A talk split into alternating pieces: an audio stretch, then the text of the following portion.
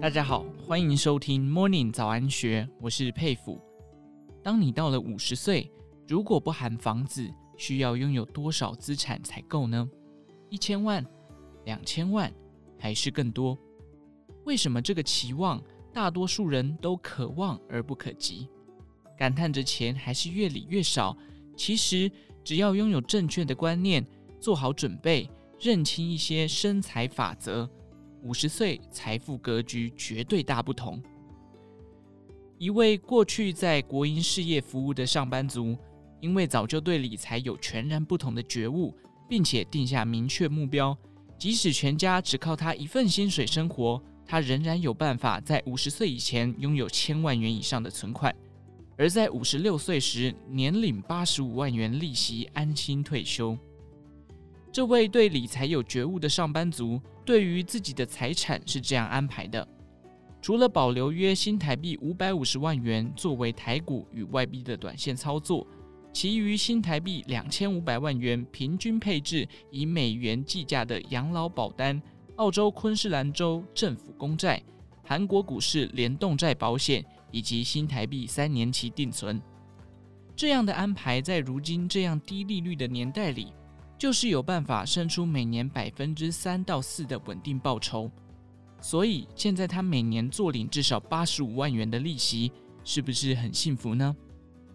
一般上班族即使没有很好的条件，也一样可以学习他的理财态度。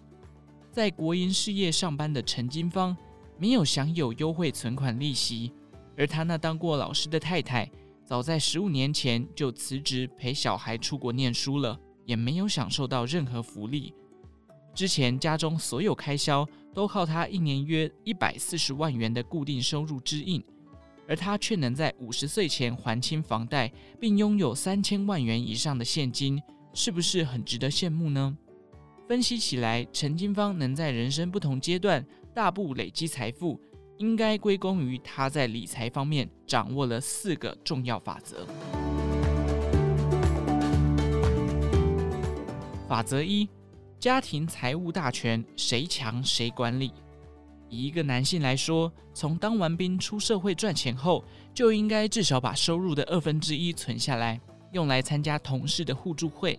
结婚后，可以和太太商议，把家庭财务大权交给最爱钱而且最懂钱的人处理，不管那个人是丈夫还是妻子。然后，夫妻两人每天分别最多只能带两百元出门。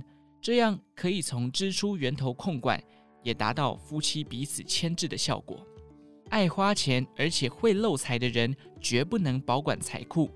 如果能这样，一对上班族小夫妻靠着纪律严明的存钱与跟会，只需要五年多就可以存到第一桶金。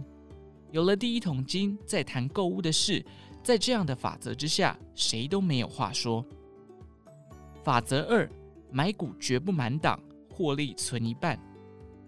除了跟会之外，当然从股票去生财是一个比较快的途径，前提是要懂股票。股票的最大好处就是变现快，卖房子不比卖股票迅速，这是毋庸置疑的事。一九八八年，课征正所税导致台股连续大跌十九天，在台股近年的历史上称为崩盘。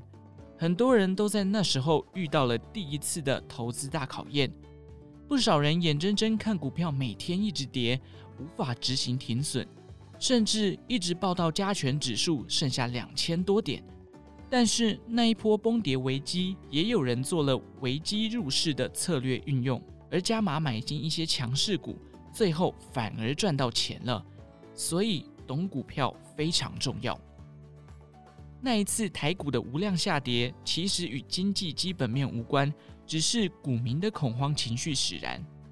因此，只要是抱着与持股长期抗战的心态，在止跌之后逢低买进股票的人，都能够大赚一笔。同样的，一九八九年至一九九零年，台股展开有史以来最疯狂的牛市行情，也有人在那波行情中大赚数倍。一九九零年，台股从一二六八二的点位再次崩跌至两千多点，是更大的一次考验。这一次考验告诉我们，要想不受重伤，持股比例非常重要。买股票绝不能满档，同时获利的时候一定要把利润的一半存下来，这是关键的法则之一。法则三，懂得分散风险，资产会提升。随着资产的成长，分散风险的道理就更加重要了。举例来说，陈金芳因为女儿出国读书，她就有机会接触到外币，这让她投资理财又开了一扇窗。这也是让我们的资产借以分散风险的方法之一。在二零零三年，她陆续把一半的资金转往外币定存，同时买进的英镑、纽币、澳币的利率都有百分之六以上，买进的总金额达新台币两百多万元。一直报到两千零六年，陈金芳才陆续出脱。